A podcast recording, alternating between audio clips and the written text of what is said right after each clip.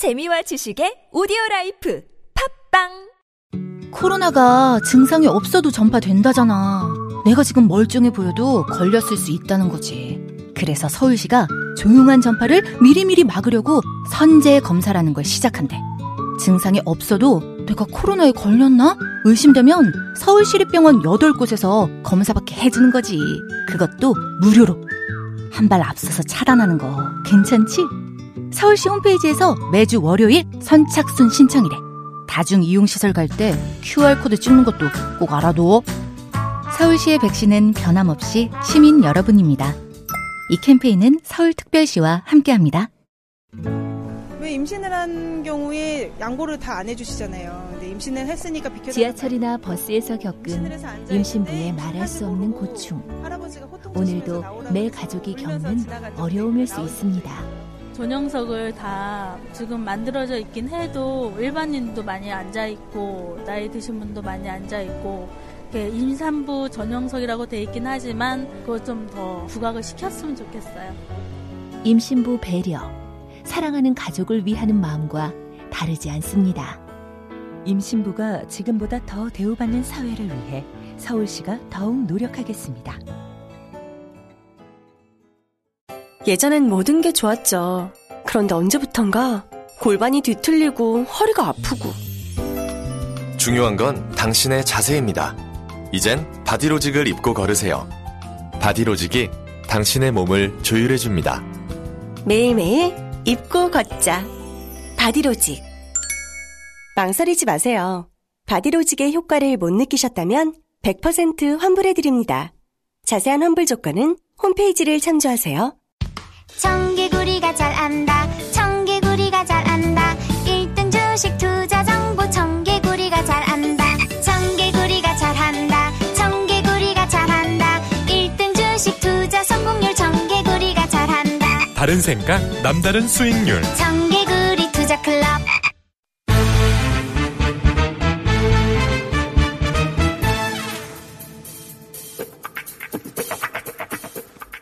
대북관계 14단.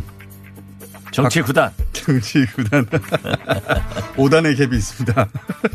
박지원 대표 나오셨습니다. 안녕하십니까? 예, 안녕합니다. 예. 안녕, 안녕 못하십니다. 항상 하시다가 안녕합니다로. 아, 요즘 국정감사 하니까 재미가 예. 있죠. 그, 의원님은 그 선, 선거하고 국정감사하고 이런 거 굉장히 이럴 때 에너지가 넘치시는 것 같아요. 그죠? 제일 에너지가 넘치는 것은 공장장과 싸울 때. 아니, 유세할 때, 저그 초선 의원들이 그 유세하는 데 가면 너무너무 힘들어 하거든요. 완전 진이 다 빠지고. 대표님은 선거만 하면 그렇게 화색이 돌고. 끼가 발동하는 거죠. 자, 기분이 좋으신데 또 국감 해가지고 이렇게 누구 그 야단치고 이제 그 숨겨놓은 거 잡아내고 이런 것도 즐겨하시잖아요. 야단치고 숨겨놓은 걸 잡아내는 게 아니라 정의감의 발로. 정의감의 발로. 국민을 대신해서. 알겠습니다. 잘하라고 하는 격려로 받아들여야죠. 알겠습니다. 자, 우선 어, 이 뉴스가 나왔기 때문에 이거 한번 여쭤볼게요. 트럼프 대통령이 이제 중간선거 이전에 할 거냐 이후에 할 거냐 의견이 분분했고 이전에 할 것에 대한 분석도 그럴듯하고 이후에 할 거라는 분석도 그럴듯했는데 어, 근데 이제 그 김동석 이사 미국 그 시민참여센터에 그분이 그런 얘기 했거든요. 중간선거 이전이냐 이후는 트럼프 대통령이 이 소위 이제 정상회담, 2차 정상회담, 북미 정상회담이 자기 선거에 도움이 될 거냐 안 될 거냐를 따질 것이고 현재 그 결론이 안 났다는 얘기는 그게 잘 가늠이 안 돼서 결론을 못 내고 있는 것이다라고 벌써 한 달 전쯤에 얘기했었거든요. 그 그런 상황인 것 같죠? 저는 이전으로 생각을 했었거든요. 예. 그런데 예, 북한에서 예. 너무 이것을 가지고 압박을 하는 것 같아요. 어. 어, 선거 트럼프 이전에. 대통령 다시, 당신이 예. 중간 선거를 하기 위해서는 우리하고 이런 조건이라도 해야 되지 않느냐. 음. 이걸 트럼프 대통령은 간파하고 이렇게 북한에서 그걸 카드로 쓰려고 하니까. 네, 카드로 지금 쓰고 있는 거예요. 북한도 불안하기도 하겠죠 또. 아 그렇죠. 예, 선거 이후 어떻게 될지 아, 모르니까. 북한도 무엇이든지 자기한테 유리한 것을 해석하기 네. 위해서 요구하는 거고 트럼프 대통령도 여러 가지 칼큘레이팅 계산을 해보니까 계산까지 영어로 쓰실 필요야 또. 어. 칼큘레이팅. 예. 예. 습관이 돼서 그래요. 그런데 네. 아무튼 네, 계산을 해보니까 꼭 남북 어, 북미 정상회담을 해서 선거에 순기능이 있느냐, 네. 역기능이 있느냐. 왜냐하면 또 그 공격도 할 테니까. 그렇죠. 틀림없이. 어, 그런데 거듭 말씀드리지만 한국이나 미국이나 우리 국민이나 언론이나 정치인이나 오피니언 리더들은 완전한 비핵화를 당장 해라. 그러니까. 이게 주류거든요. 그 전까지는 아무것도 안 된 것처럼 예. 말하니까. 그런데 지금은 그런 상황이 아니기 때문에 트럼프 대통령은 지금 선거 후로 하겠다. 예. 이 작심을 한 것 같아요. 또 제가 좀 두드려 보니까. 아, 또 정보를 타진해 보셨군요. 예. 그러니까 해서 예. 김정은 위원장이 더 크게 예. 내놓아라. 예. 하는 것을 좀 계산하고 있기 때문에 어. 선거 후가 지금은 더 비중이 높다 이렇게 생각합니다. 트럼프 대통령이 이미 이제 선거 중간선거 이후에 열릴 거라고 예, 물론 뭐 트럼프 대통령은 본인이 한 말을 다음날 뒤집기도 하기 때문에 모르긴 하겠습니다만 어쨌든 현재까지는 중간선거 이후라고 밝힌 상태 아니에요? 네, 그렇죠. 그러니까 네. 그렇지만 그뭐 공장장께서 아주 좋은 지적하셨는데 협상이라고 하는 것은 자기가 유리할 때는 바꾸는 거예요. 네. 바꿔서 하기 때문에 문제는 김정은 위원장이 더 감동스러운 제안을 하는 것이 트럼프를 살려주는 길이다. 그래서 여전히, 둘이 다 음. 호랑이 등에서 떨어가지, 떨어지지 말고 잘 협력하는 것이 좋다. 저는 그래서, 어, 지금 ICBM, 예. 이 영변 핵시설 폐기 이것은 ICBM은 현재의 본토 공격용 무기를 포기하는 거고 핵무기를 예. IC 저 영변 핵시설은 미래의 핵을 앞으로 포기하는 거거든요. 네. 그런데 지금 미국에서나 세계에서는 과거 현재의 핵을 어떻게 할 것이냐 네. 여기에 대한 가장 큰 요구가 있는데 ICBM 하나 정도는 내놔라. 본토를 위해서 내놓겠다 이미 했을 거예요. 그 정도까지. 예, 그러니까 지금 안 나오는 거죠.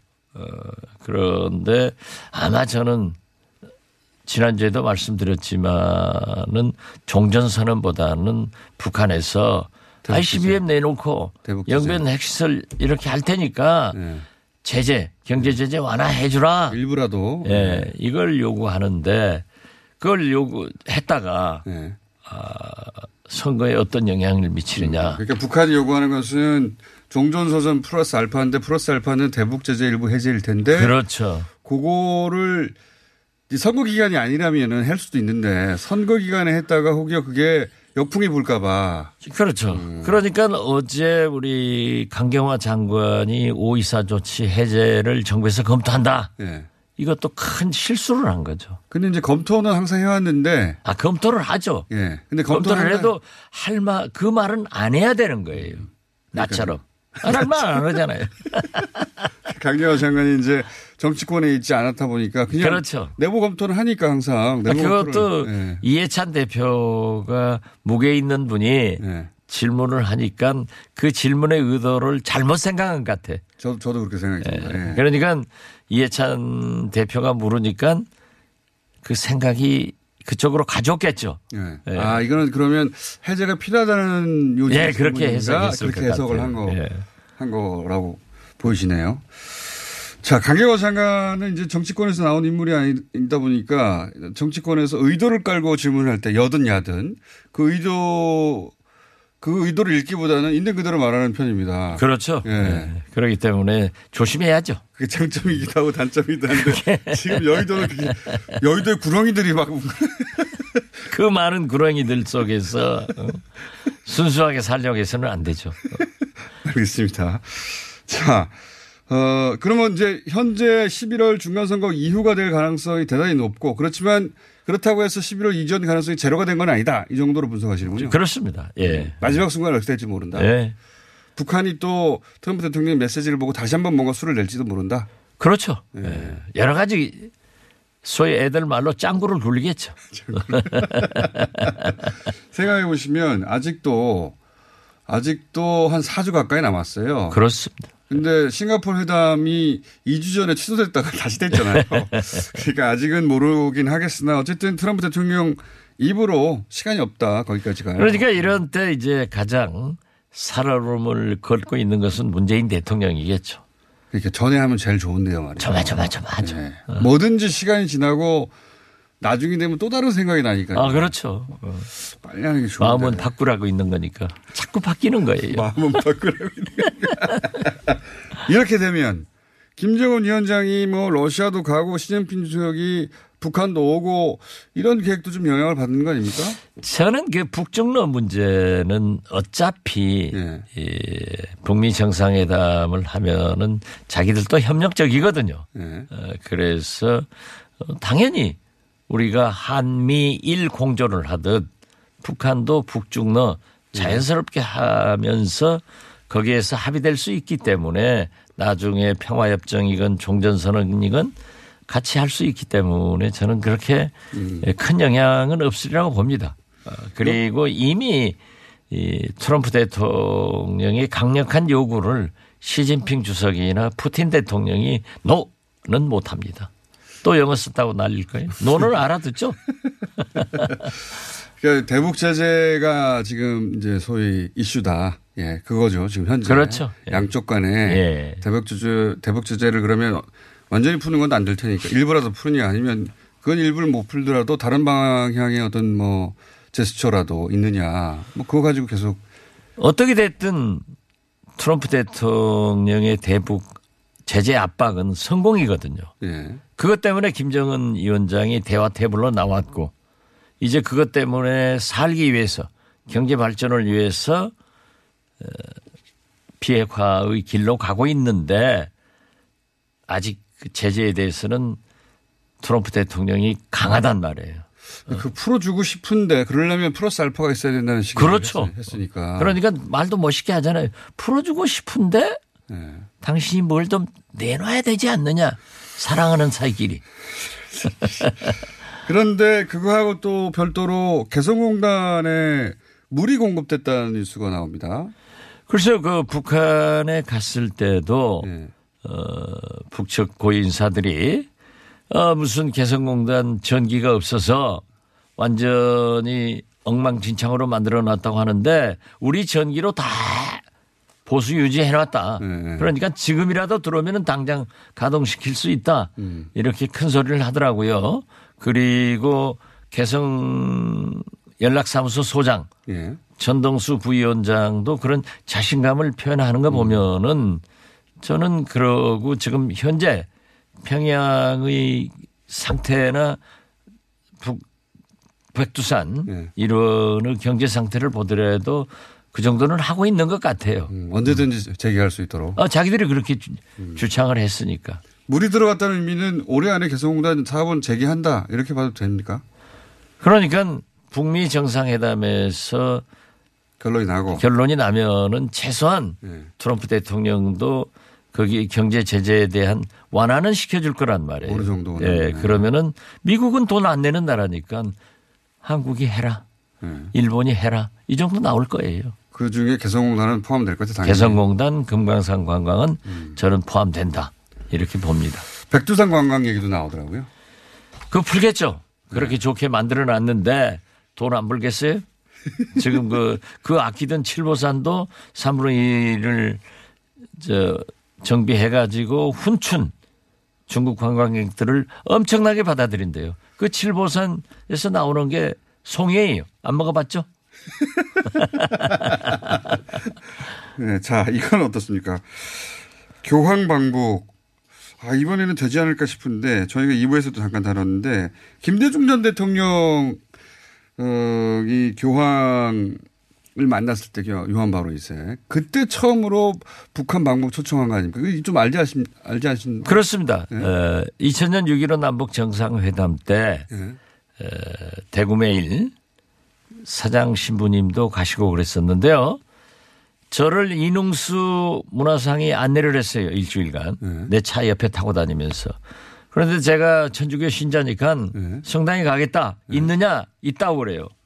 그래서 가자 그랬더니 에이 뭐 오늘 뭐 다른 데 가자고 어쩌고 해요. 그런데 나중에 보니까 신부님 사장을 물어봐요. 어떻게 사느냐? 그래서 신부는 결혼하지 않고 네. 살고 어 수녀님들도 결혼하지 않고 별도로 산다.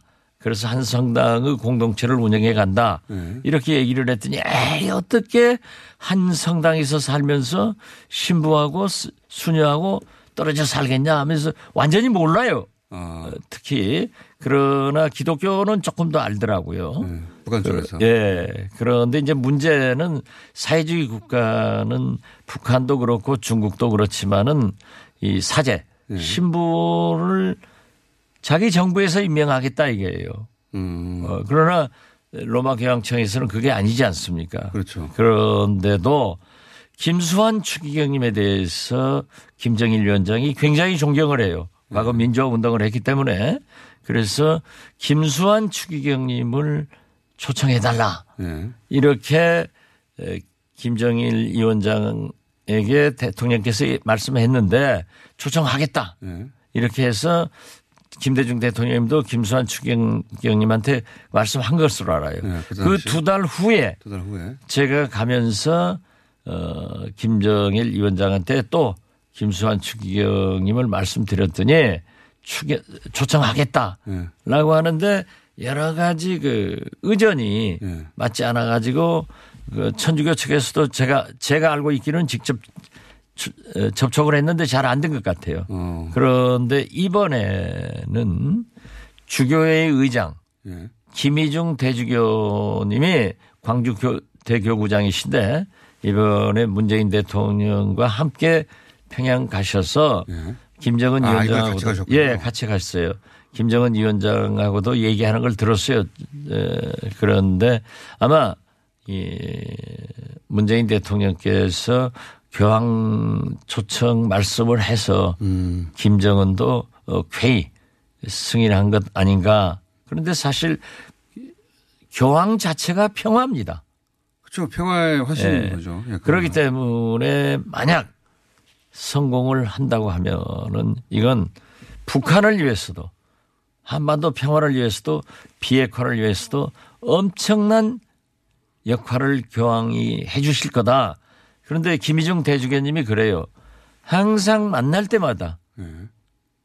프란치스코 교황. 프란치스코 교황께서 한반도 특히 북한에 대해서 기도를 많이 하고 그 한국 사람들을 만날 때마다 북한 문제를 거론한다고 하니까 예, 프란치스코 어, 교황께서도 꼭 방북이 됐으면 좋겠어요. 어느 때보다 가능성이 높아지는 거 아니에요? 굉장히 높습니다. 어느 때보다. 그리고 지금 확실한 건 모르겠습니다만 중국에서도 이 바티칸과 교황관의 예, 이 사제 임명에 대해서 어느 정도 합의가 됐다고 아, 그럽니다. 그래요? 예. 어. 그러니까 그러한 평화가 들어가면은 평화로운 한반도가 되고 굉장히 상징적 장면이죠. 아, 사실은. 좋죠. 네, 예. 최초의 방북이니까요. 예. 교황. 문재인 대통령께서 이것 성사시키면은 또 하나의 평화에 대한 획을 그어주는 겁니다. 서구 사회에 미치는 영향이 특히 클 것 같아요. 서구 사회에서 교황이 미치는 우리가 생각하는 건 좀 다르니까요. 아, 그렇죠. 세계적으로. 네. 그 자체가 평화 아니에요. 자, 국내 얘기로 잠시 돌아와서 몇 분 안 남았으니까 국내 얘기 좀 하죠. 예. 많이 하죠. 몇번안 남았으니까. 지금 그 민주평화당에서 탈당 얘기 나오는 건 그거 어떻게 된 겁니까? 아, 그 지난번에도 말씀드렸지만은 네. 어, 지도부의 노선 문제를 가지고 어, 젊은 네. 현역 의원들이 탈당하자. 는 이야기가 있긴 있는 어, 거죠. 확실히. 그리고 예. 솔직히 말씀드려서 어, 차기 선거에 예. 민주평화당 간판으로는 어렵지 않느냐. 그러니까 이런. 우려를 가지고 있습니다. 예. 가지고 있고 또 그분들이 저하고 가까운 분들인데 예. 에, 아직은 때가 아니다. 음. 그런 안 의사는. 있지, 있지 만 지금은 때가 아니다. 아, 지금도 잠재돼 있고 어, 제가 그분들하고 얘기를 많이 하는데 아직은 때가 아니다. 좀 기다리자. 그리고 그런 분들이 몇 분이나 됩니까? 어, 이용주 의원, 김경진 의원 정도. 어, 그 외에도 많아요. 아, 그 외에도 또 있습니까? 네, 많아요. 열, 14분밖에 안 되는데 많은 몇 분이 됩니까? 아, 그 많은 것은 또 많은 거예요. 그 외에도 몇 분들이 그러한 얘기를 하는데, 네. 에, 이제 자꾸, 어, 문재인 대통령이 은산법, 네. 뭐 뱅크, 어, 인터넷 뱅크 이런 걸 가지고 약간 우경화를 하고 있다. 네. 그런데 경제는 우경화를 해야 성공을 하는 겁니다. 경제는 미국으로 가야지 지금 일부에서 베네수엘라, 아르헨티나로 자꾸 가자 하기 때문에 좀 불안하게 생각하는 것도 있고 지역에서 과연 민주평화당으로 선거가 가능하겠느냐 이런 우려도 있지만은 아직도 2년여가 남았기 때문에 정치는 생물이니까 좀 기다리자. 그리고 거듭 말씀드리지만 정계 개편의 불씨는 역시 바른미래당 손학규가 당길 거다. 그걸 어떻게 당겨줄까요? 그러니까 내년에 아마도 자유한국당의 전당대 그때가 이제 시발점 아니겠습니까? 시발점이죠. 예. 자유한국당은 지금부터 내분으로 들어가는 거예요. 어뭐 어? 떻게 그 전원책 변호사가 예. 자기 스스로도 자기가 조금 오바했다 하는 것을 인정했던데요.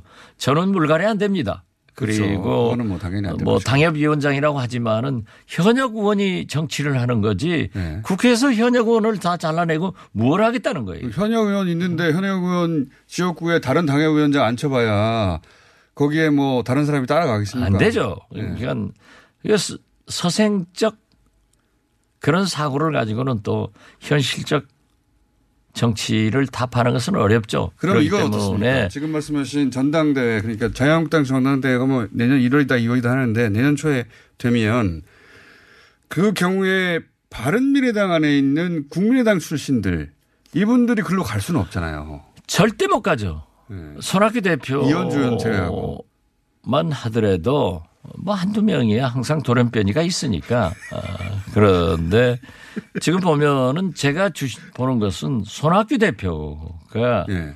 보수에서 진보로 왔다가 손학규의 길을 가는 거예요. 지금 예. 약간 주춤했다가 다시 돌아오더라고요. 예. 역시 손학규구나 했는데 손학규의 길을 가는 거예요. 그게 어떤 길입니까 그러면? 어, 대북 문제에 대해서도 판문점 선언 같은 거 인준해 줘야죠. 예. 예. 근데 이제 국회 비준을 하지 않고 지지선, 지지선언만 하겠다는 거예요. 아, 그게 이제 그 그러니까 이러지도 못하고 저러지도 못하고 예. 산토끼도 놓치고 집토끼도 놓치는 거예요. 예. 그렇게 되면은 제일 고민스러운 게 유승민 전 그렇죠. 대표란 말이에요.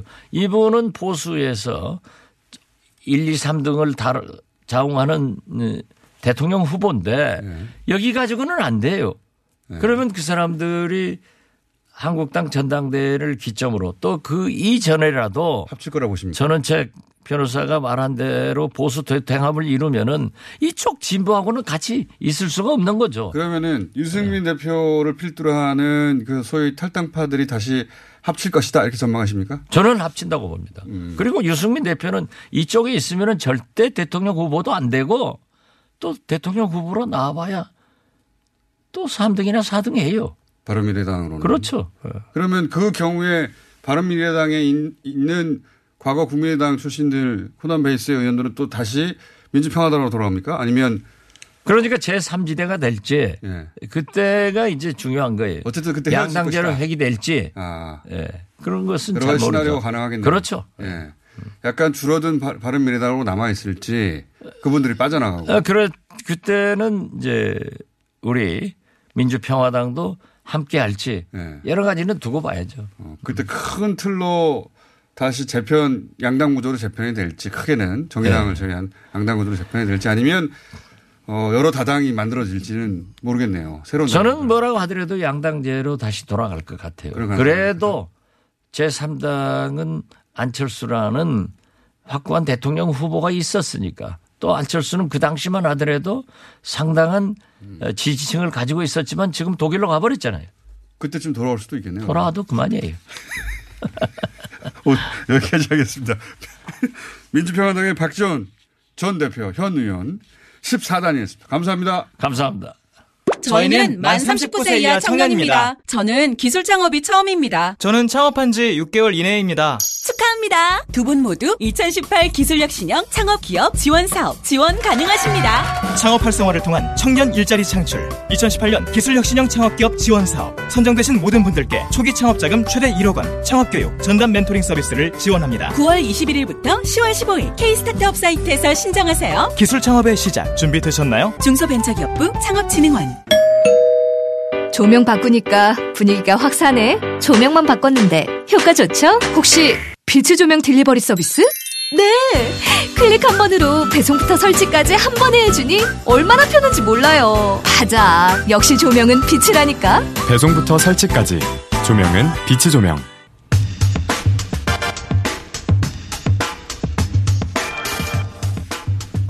그것마저 알려주마. 권순전 실장입니다. 오늘 시간이 짧으니까 빨리 하죠. 네, 예. 네. 자, 대통령 은 계속 그냥 부합세네요. 예. 예, 큰 변화 없습니다. 0.2%포인트 상승해서 62.9%가 나왔고요.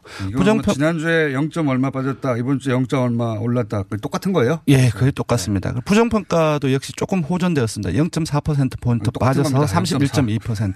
예, 한 60%대 초중반대 계속 이어가고 있다고 보시면 될 것 같고요. 어, 국감이 시작되었죠. 그리고 네. 다음 주에는 교양청 방문 또는 어떤 그 아셈 그 정상회의 이 부분들이 중요할 포인트인데 네. 다음 주에는 이제 외교 홍보가 강화되는 과정 속에서 국감에도 불구하고 다소 좀 오르지 않을까라는 예상하고 있습니다. 이제 그 북미 정상회담이 11월 이전에 열렸다면 그래도 네. 이 세를 이어갈 수 있을 것 같은데 혹은 상승 국면으로. 네네. 약간 텀이 좀 발생했죠. 예, 좀 멀어져서. 네. 네, 그렇습니다. 이 보합세가 그럼 국감에 이어서 영향을 받을까 안 받을까 이 정도 변수 남아 있는 것 같습니다. 예, 뭐 작년 작년에 경, 어, 경향을 보니까 국감에서 거의 변화가 없더라고요. 서로 이제 싸우니까. 그렇죠. 국감은 네, 뭐, 이쪽에서 예. 때리면 이쪽에서 방어하고 예, 이쪽에서 예. 때리면 저쪽에서 방어하기 네, 때문에 예. 과거에도 보면 통상 플러스 마이너스예요. 예. 예. 그래서 크게 뭐 국감은 영향을 미치지 않을 것 같습니다. 현재까지는 야. 모르죠. 어느 예. 쪽에서 홈런을 칠지는. 예. 예. 국감 같은 경우 워낙 또 그 예기치 않은 또 사건들이 발생할 수도 있어서. 국회의원들이 예. 스타가 되는 길이기 때문에 네. 국감 준비 많이 하거든요. 예. 벵갈 고양이처럼. 네. 벵갈 고양이. 네. 히트는 히트였죠. 예, 아, 정말. 히트였는데 본인에게는 예. 도움이 안 되는 히트. 예, 주목은 상당히 많이 받았습니다. 비록 저는 왜 거, 기 고양이가 들어왔나 했어요, 처음에. 예, 빨리 가야 됩니다. 자. 네, 네, 정당 지지도로 넘어가면 민주당. 아, 이거 모르시는 분들이 있을 테니까 네. 김진태 의원을 검색해 오늘 아침에 그 기사 소개 안, 안 해드렸나요? 아, 그건 소개를 못했습니다. 예. 재밌는 기사지. 살짝 5초 말씀하십시오. 중요한 기사는 아니었기 네. 때문에 네. 그 퓨마였나요, 퓨마? 예, 푸마 푸마 탈출해서 사살했죠. 그 건 관련해서 김진태 의원이 문제 제기를 한 내용이 있습니다. 한번 보십시오. 재밌습니다. 아주. 네. 네. 민주당은 거의 변화가 없습니다. 0.1%포인트 빠졌습니다. 이런 변화가 없죠? 같다고 해주세요. 예, 45.5%입니다. 0점대는 다. 사실상 뭐 이제 북한의 이제 14선은 이제 그 방북해서 네. 야 자극하는 어떤 발언이 일부 있었고 또 국가보안법 논란이 있었지만 네. 그 사실상 영향을 거의 없었고요. 한국당은 좀 상당폭 빠졌습니다. 이게 또 이상하네요. 지난주에 이 정도 올랐다가 또 네. 그만큼이 네. 그대로 빠졌네요. 네, 그렇습니다. 2.2%포인트 어, 하락해서 18.5%였습니다. 지난주는 20.7 10%였거든요. 지난주 기억할지 모르는 전원책 그 아. 예, 조강책 이 부분들이 사실상 뭐 그렇죠. 이후에 기대 그런 부분들이 조금 변호사가 예, 예. 예. 강성 보수 성향의 그 분들에게 있습니다. 예. 예. 예. 그래서 아, 그 그런 부분들에 효과가 있었는데 그런 부분 이제 그 이에 좀 부정적인 편, 그 얘기도 많이 나왔고 제가 봤을 때는 좀 국감을 앞 두고 그 한국당이 정쟁화 시키는 요인, 요인들이 상당히 많았습니다. 그런 부분들이 좀 부정적으로 좀 읽히지 않을까 싶은데 그건 조금 더 봐야 될 것 같습니다. 정의당 예. 대신 정의당이 그만큼 올라갔네요. 예, 정의당이 다시 10%대를 회복했습니다. 2.5% 포인트 상승해서 10.4%였고요. 거의 대부분 올랐습니다. 좀 약간 분석을 해보니까 어 민주당의 지지층 일부가 정의당을 좀 이동을 했고요. 그리고 한국당의 지지층 아주 일부가 어, 좀 민주당으로 좀 이동하는 경향을 보여, 보였습니다. 조금 더 봐야 될 것 같아요. 이동 원인은. 민주당 지지층, 아, 그렇군요. 네. 민주당은 뭐 0.1%니까 거의 변화가 없는데. 네, 그렇습니다. 유입되고 빠져나가고 했다. 네네. 네. 음. 그렇습니다. 요인, 근데 그 결과를 알겠는데 요인은 뭡니까? 일단 아까 제가 말씀드렸듯이 이게 조금 길어지는데요. 예. 아, 그럼 짧게 예, 짧, 한두 마디로 해주세요. 예, 중도 보수층이라는 거 있습니다. 사실 중도 보수층은 각 어떤 어떤 독자적인 카테고리라는데 음. 사실 이제 이념 성향에서 잘 모르겠다고 응답하는 사, 그렇죠. 람들 저희들은 네. 중도 보수라고 분류한다. 왜냐하면 그들의 어떤 현안에 대한 태도를 보니까 중도하고 보수에 가까운 성향들을 계속 지속적으로 보여왔어요. 네. 근데 중도 보수의 특징이 뭐냐 하면은 정쟁화가 막 심각하게 아, 돼 있을 시끄러우면 싫어해요. 야, 시끄러우면 싫어해요. 예, 맞습니다. 그리고 그 시끄러우면 딱 싫은데 어느 한 critical point가 있습니다. 그들이 아 이거 조금 과도하다 싶으면은 그쪽에서 빠지는 경향이 있습니다. 아하, 그렇군요. 근데 그 어떤 구체적인 어떤 요인들은 좀 대입을 해봐야 되겠지만 정치를 네. 잘 알지는 못하지만 네네. 정치 뉴스를 보는 분들로서 그렇습니다. 서로 싸우기 시작하면 네. 어 이제 정치 혐오 네네. 예, 가장 영향을 많이 받는 많이 받는 분들이 보수층 진보층 같은 경우, 예, 보수층 진보층 같은 자기가 지지하는 그 정당이 확실히 있기 때문에 그런 어떤 정쟁의 과정이 아주 극심하게 일어나도 그렇게 잘 안 빠집니다. 하는데 예. 결집하지 않고 빠져나오는 층. 예, 민주당 같은 경우는 중도 보수층에서 많이 올랐고 한국당은 중도 보수층에서 거의 다 빠졌습니다. 아, 그렇군요. 네. 근데 정의당은 왜 올라가냐고요? 어, 다음 주에 아, 분석해 드리겠습니다. 네. 아, 뭐. 아. 예, 수, 어, 뭐, 수요 정미, 정미소, 뭐 그런 부분도 영향을 미치지 않을까 싶습니다. 알겠습니다. 네. 자, 그것만 알려주마. 네, 바른미래당은 0.1% 포인트 하락해서 5.9%가 똑같습니다. 음. 평화당은 조금 많이 빠졌습니다. 0.7% 포인트 하락해서 2.2%입니다. 2%대 약세가 지속되고 있습니다. 이번 주중조사는 TBS로 리얼미터가 10월 8일과 10일 이틀 동안 전국 19세 이상 1,002명을 대상으로 했습니다. 유무선 전화면접 자동응답 방식으로 실시했고 표본 오차는 95% 신뢰수는 플러스 마이너스 3.1% 포인트, 응답률은 7.8%였습니다. 자, 이번 국정감사에서 관심 있는 쟁점 포인트가 뭐냐? 어제부터 어. 시작됐죠. 그리고 자. 29일까지 20일 동안 진행되는데요. 네. 어, 다 언론에서 얘기되는 거 그리고 정당의 성명서를 일주일간 모아가지고 요번에 벼르고 있는 그 어떤 쟁점들을 넣어서 조사를 해봤더니 아, 4대 쟁점으로 나누셨네. 예, 4대 쟁점으로 나눠봤더니 네. 경제, 그러니까 소득주도 성장 또는 최저임금에 대한 경제 정책에 대한 음. 이슈에 대한 관, 관심이 가장 많다가 26.1%가 나왔고요. 현재 야당이 포커스를 잡고 있는 네, 그렇습니다. 네. 보수 야당 쪽에서 이제 집중적으로 네. 공략할 포인트고요. 그 다음에 개혁 이슈입니다. 아, 예, 사법. 농단 및 개혁 그리고 음. 공수처 설치 등 검찰 개혁이 합치면은 음. 한 26%가 나옵니다. 똑같습니다. 1위하고. 아, 범진보 진영에서 이제 예. 이슈를 삼고 싶어 하는 부분. 예. 서로 26% 26%면 똑같네요. 네. 네. 그다음에 부동산 대책 등 민생 이슈가 16% 아, 정도가 나왔고요. 이건 뭐 정치 성향 상관없이 관심 가질 예. 수밖에 것이고. 그리고 판문점 선언, 국회 비준 등의 평화 이슈가 15% 음. 정도 나왔습니다. 이건 그래, 여당 성향의 이슈. 예. 그래서 여야 이슈, 여야의 아젠다로 이제 구분을 해 보면은 경제, 민생은 야당의 아젠다로 볼 수 있고요. 평화 네. 개혁은 여당의 아젠다로 볼 수 있는데 정말 희한합니다. 40 2대 41%로 거의 팽팽합니다. 음, 예, 아, 민생과 경제를 하나로 묶고 네, 그렇습니다. 개혁과 평화를 물론 저는 민생은 중도로 빠져 나올 이슈라고 보긴 하지만 여, 여하튼 예. 그렇지만 예. 공약할 때 야당이 더 집중적으로 공략할 포인트긴 하죠. 그렇습니다. 예. 야당이 내, 어, 들고 낼 어떤 아젠다라고 음, 볼수 있죠. 그렇게 알겠습니다. 봤을 때 지금 이제 언론에서 나오는 어떤 보도량이라든지 그런 것들이 국민들의 어떤 지금 여론조사 결과와 거의 비슷하게 나오는 것 같습니다. 알겠습니다. 오늘 웬일로 거의 시간에 맞춰서 끝이 네. 이런 경우가 드물거든요. 제가 제가 주도해서 그런 것 같은데요. 바꿀까요 자료를? 자, 그것마저 알려주마 국정감사 어, 관심도는 경제 26%, 개혁 26%, 민생 16%, 평화 15% 해서 여야 공이 관심 가지는 이슈가 사실 골고루 나눠져서 거의 팽팽하다. 네, 팽팽하다. 예. 네, 그렇습니다. 여기까지 하겠습니다. 알려미터의 권순전 실장이었습니다.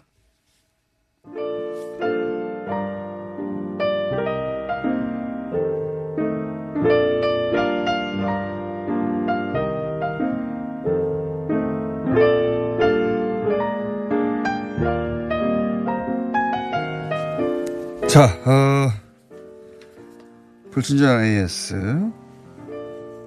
재밌는 문자가 하나 와 있습니다. 마침, 어, 뉴스쇼, 김현정의 뉴스쇼 말씀하시는 것 같아요. 뉴스쇼에서, 제목이 그거, 어, 그거밖에 없죠? 뉴스쇼 달린 것은.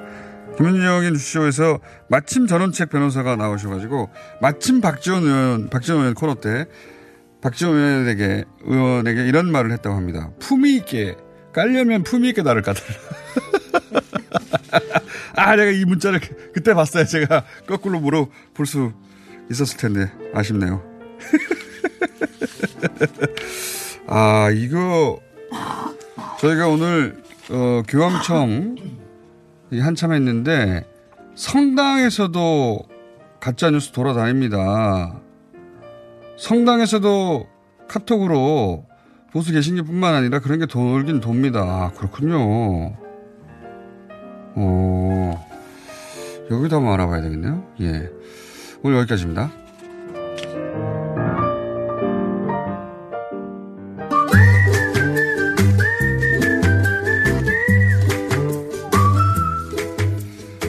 김재래 박사님 나오셨습니다. 네, 안녕하세요. 오랜만에 나오셔가지고 저희가 거의 10분 가까이 준비했습니다. 10분? 지금 8분, 8분밖에 안 남았는데. 네. 아니, 뭐 좋아요. 나와, 네. 이렇게 나오는 것만 해도 4, 5분만. 아, 근데 제가 그 네. 추석 동안에 사흘 동안은 제가 토크 공장 해가지고 마음껏 한을 풀었으니까 아, 당분간 그렇죠. 더 짧게 하셔도 됩니다. 근데 이게 중요한 이슈라서 제가 준비한 게 네. 사실 지난주에도 이거 가지고 나오려고 그러긴 했었는데 문재인 대통령의 평화 세계 평화 행보를 따라서 세계를 다녀야 될 판입니다 지금. 아 지금 그래서 그리스도 다녀오셨죠 참 알쓸신잡. 아니 그거는 알쓸신잡은 그거는 뭐 별거고 거기서 거고 게시판에서 여기는 서, 그 박사님 평이 좋습니까? 아 그런 거 상관없어요. 근데 너는 문재인 대통령이 뉴 저 뉴욕에 유엔에 간 거. 그다음에 아마 다음 주일에는 바티칸 가지고 얘기해야 되지 아, 않을까. 바티칸. 그다음에 또 비엔나 가지고 얘기해야 되지 않을까. 뭐 아. 이런 생각을 하고 있습니다. 바티칸 성당 대단하죠. 아니 근데 이게 아이 근데 이게 기분이 제가 굉장히 좋은 게 솔직히 알쓸신잡에서 우리 딴 데 가서 하는 건 되게 노는 거나 조금 딴 눈으로 보는 거 아니에요. 네. 근데 지금 문재인 대통령이 다니는 이 세계 도시를 가서 보면 이게 내 거로 보이는 거예요. 유엔 본부 오늘은 유엔 본부입니까 그럼? 네 오늘은 이제 유엔 본부 가보셨어요? 안 아니 들어가 보지는 않고 앞에만 가봤죠. 그랬겠지 뻔하죠. 거기 제가 유엔에 들어갈 일이 뭐 있습니까? 아니에요. 거기 가면은 네. 절대적으로 네. 뉴욕에 가시는 분은 거기에 그 투어 가이드가 있거든요. 아, 투어 싫어합니다 저는. 미리 예약 아니에요. 이거는 왜냐하면 거기는 저 안보 때문에 네. 보안 때문에 예약을 해야 되거든요. 예약을 안 하더라도 저는 들어가지는 않았을 거예요. 아니 근데 예약을 안 하고 들어가실 수 있는 위치가 되실 때까지는 예약을 저도 예약 받아서 갔습니다. 그러니까 예약 문제가 아니라 네. 예약이 아니었다 하더라도 안 갔을 거라고요. 건물 보고 어, 그렇구나. 어. 네. 아니 근데 안에 들어간 루브르 박물 저도 유럽도 한 40번 정도 50번 정도 간 것 같은데 네. 루브르 박물관을 아직도 안에 안 들어갔어요. 아니 안 들어가 상관없어요 그거는. 근데 유엔에는 한번 들어가시면 특히 네. 일반 시민이라는 입장에서 가서 들어가시면은 제가 유, 그 유엔 건물 솔직히 지금 보면은요 아마 느낌이 아유 별거 아니다 이러실 거예요. 뭐 그냥 뭐 오피스 하나 들어 있고 뭐좀 일상 인상적인 건물은 아니다. 뭐, 같고 예. 뭐 이런 이런 정도죠. 그좀 크다. 사진에서 뭐. 많이 봤는데 어, 똑같구나. 어, 그러면 뭐 예. 비슷하다 뭐 이러는 걸 텐데. 건축학적으로는 다릅니까? 아니 몇 가지 특색을 보면 일단은 제가 이거 이거는 굉장히 중요한 건 게 이게 이제 일종의 하나의 나라잖아요. 그러니까 별도의 그러니까 이게 미국 저기 땅은 아닙니다. 맞습니다. 이게 유엔 네. 땅입니다. 유엔 땅이고 네. 사실 여기가 여기가 원래는 외교 면책권이 원래 있었었는데 요새는 이제 뉴욕에 미국에서 같이 해서 아주 특별한 경우만 면책권을 줍니다. 네. 옛날에는 이제 마치 대사관처럼 아. 유엔 대사관처럼 이제 이 안에서는 자유롭게 국제적으로 음. 활동하고 그럴 수 있었었어요. 근데 이제 그 여러 가지 문제 안전 문제가 있으니까 그래서 했는데 하여튼 뉴욕에 이게 정해진 것도 근데 저, 저는 이거 생각하면 항상 변사의 목소리로 이걸 좀 했으면 좋겠는데 바야흐로 정말 이 폭력의 두 저 세계 대전을 끝내고 이걸 어떻게 하면 좋을까? 예. 이걸 사람들이 45년에 45년 경에 만나 가지고 그걸 얘기를 하기 시작을 해요. 이걸 어떻게 해야 되냐? 그래 가지고 유엔이라는 아이디어를 예, 이제 예. 내게 됩니다. 그러면 이것도 뭔가 뭐가 필요하게 될 거 아니겠어요?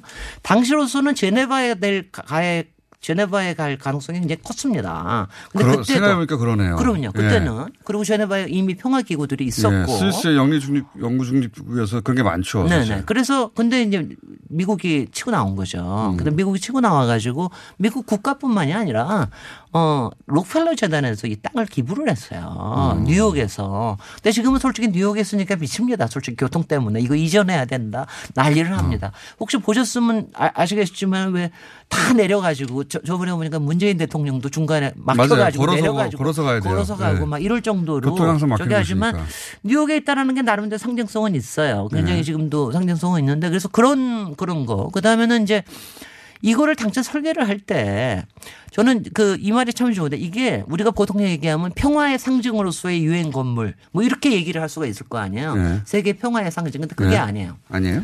그게 아니라 이 사람들은 자기네들은 세계 평화를 위한 워크샵을 만든다. 이런 얘기를 했어요. 작업장을 만드는 게 우리의 목표다. 아, 그래서 건물이 딱딱하군요. 그 말이 굉장히 아니 그리고 저는 그 말이 전체 아이디어에 굉장히 들어맞아요. 작업장을 음. 만드는 거다. 그러니까 가령 거기도 총회를 보면 사실 그 총회 디자인을 보면 바깥에는 어떤 어떤 뭐 안에 들어가면은 상당한 상징성이 있는데 모든 솔직히 의회의 모델이 됩니다. 가능하면 정말 이렇게 우리나라 의회하고 비슷하게 생겼어요. 비슷하게 동그랗게. 생겼는데 안에 네. 들어가면 달라요. 안에 그래요? 들어가면 이렇게 이렇게 사진을 이렇게 쌓인다는 거. 아니, 그러니까 그게 문제야. 그다음에 맨날 보이는 거는 제가 유엔 총회 건물을 보면 맨날 보이는 그그 그 연수하는 뒤에 녹색 대리석밖에 안 보여요. 네. 맨날. 아니 건물 자체로 특징이 그러면 네. 그러니까 워크숍하고 많은 회의를 하고 토론하는 그렇습니다. 장소로 만들었고 아, 아, 그러다 그렇습니다. 보니까 건물 자체가 좀 딱딱하고 그런 딱딱, 건가? 딱딱 딱딱하고 그러니까 모든 사람이 equal하다. 모든 음. 국가는 equal하다. 모든 사람의 발언권을 갖는다. 그래서 유, 그 assembly 총회뿐만이 아니라 실제로 그렇지 가령, 않죠. 아 실제로 안 그렇지. 안 그런 데가 어디 있습니까? 아 도대체 미국이 미국이 그 대부분 자기 마음대로 해요. 아그 안에서 그래서 어, 가령 뭐, 그, 거기에, 거기에 원형 테이블도, round table도 굉장히 많이 써요. 그럼 아무래도 조금이라도 더 발언권을 공평하게 가질 수 있는 가능성은 있죠. 네. 공간이 어느 만큼 게 있으니까. 그래서 이걸 한번 하니까 그러니까 평화를 위한 워크숍이라는 게 어떤 개념일까 이런 걸 가지고 보시면 참 좋을 것 같고요. 당시에도 당연히 파워 게임은 있었습니다. 건축가가 가령. 음. 건축가가 한 명이 아니에요. 이것도. 세계 건축가들을 모아가지고 아. 10명의 팀을, 10명으로 팀을 물론 거기도 센 나라들만 왔죠. 근데 센 음. 나라가 아닌데도 왔어요. 그 중에서 대표적인 건축가 물론 대표적인 건축가 물론 있죠. 르꼬르비지에라고 어, 유명한 그 유명한 제일 성남. 유명한 어, 제일 유명한 아 그 뭐 도시계획가로는 아주 꽝인 이런 사람이 있어요. 롱샹 성당 가보셨어요? 롱, 롱샹 성당에 그냥 하나의 작품으로 오케이. 그렇죠. 그거 굉장히 멋있는데 도시계획으로는 꽝이에요. 아 그냥 뭐냐 하여튼 나쁜 점 많이 했어요. 나쁜 유산을 그 얘기 한번 해주세요 나중에. 나쁜 유산을 굉장히 많이 만들어냈습니다. 아, 건축 네네. 쪽에서는 굉장히 상징적인 인물인데. 예. 그래서 이제 그런데 근데 근데 그 네. 그 사람 재밌는 거 뭐냐면 르꼬비제가 당연히 자기가 다 흔들라 그랬죠. 근데 어. 거기서 신예가 나타난 거야. 그 아, 신예가 그래? 누구냐? 네. 오스카 니마이어라고 브라질의 건축가야. 아, 이 사람이 후, 저 제자이기도 해요. 근데 이 사람이 나, 가, 가지고 나 아니 사람들이 너무 만족을 하는 거예요. 아, 그래가지고 제가 낸 것보다 어, 어, 제자가 낸 안이 더 마음에 들어서. 그래가지고 거기서 많이 저게 있었는데 결국은 오스카 니마이어가 저기 이겼어? 양보를 합니다. 아, 자기가 해요? 선배한테 양보를 해요. 그러면서 오스카 니마이어를 잘 보려면은 브라질리아를 설계한 사람이고 거기에 의회 이렇게 동그랗고 이것도 나중에 한번 얘기 드리는데 음. 제일 재밌는 게 뭐냐면 오스카 니마이어가 100살 넘어 살았는데 이 사람이 평생 공산주의자였어요. 음. 공산주의자 그 파리에 있는 공산 당사를 설계한 사람입니다.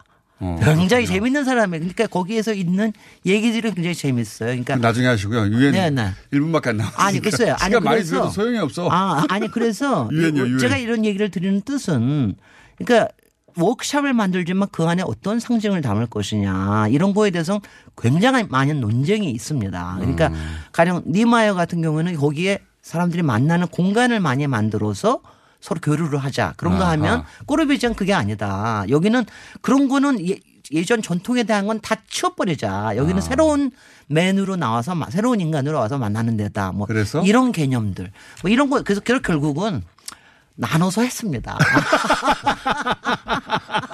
당신의 아이디어 여기 있었고. 당신의 아이는 여기에 있고, 여기에 있는 아이디어는 여기에 있고. 그리고 거기에 있던. 아니, 건축가 11명도 통합이 안 되는데 전 세계가 어떻게 통합이 되겠어요. 그런데 바로 그한 가지 재밌는 거 거기에 중국 건축가도 한 사람이 참석을 했었는데 네. 그 사람은 여기에 열심히 하고 나중에 문화혁명 때 처형이 됐습니다. 이런 스토리도 있어요. 다음 주에 또 연결해야 되겠네요. 김진애 박사님이었습니다. 안녕. 안녕.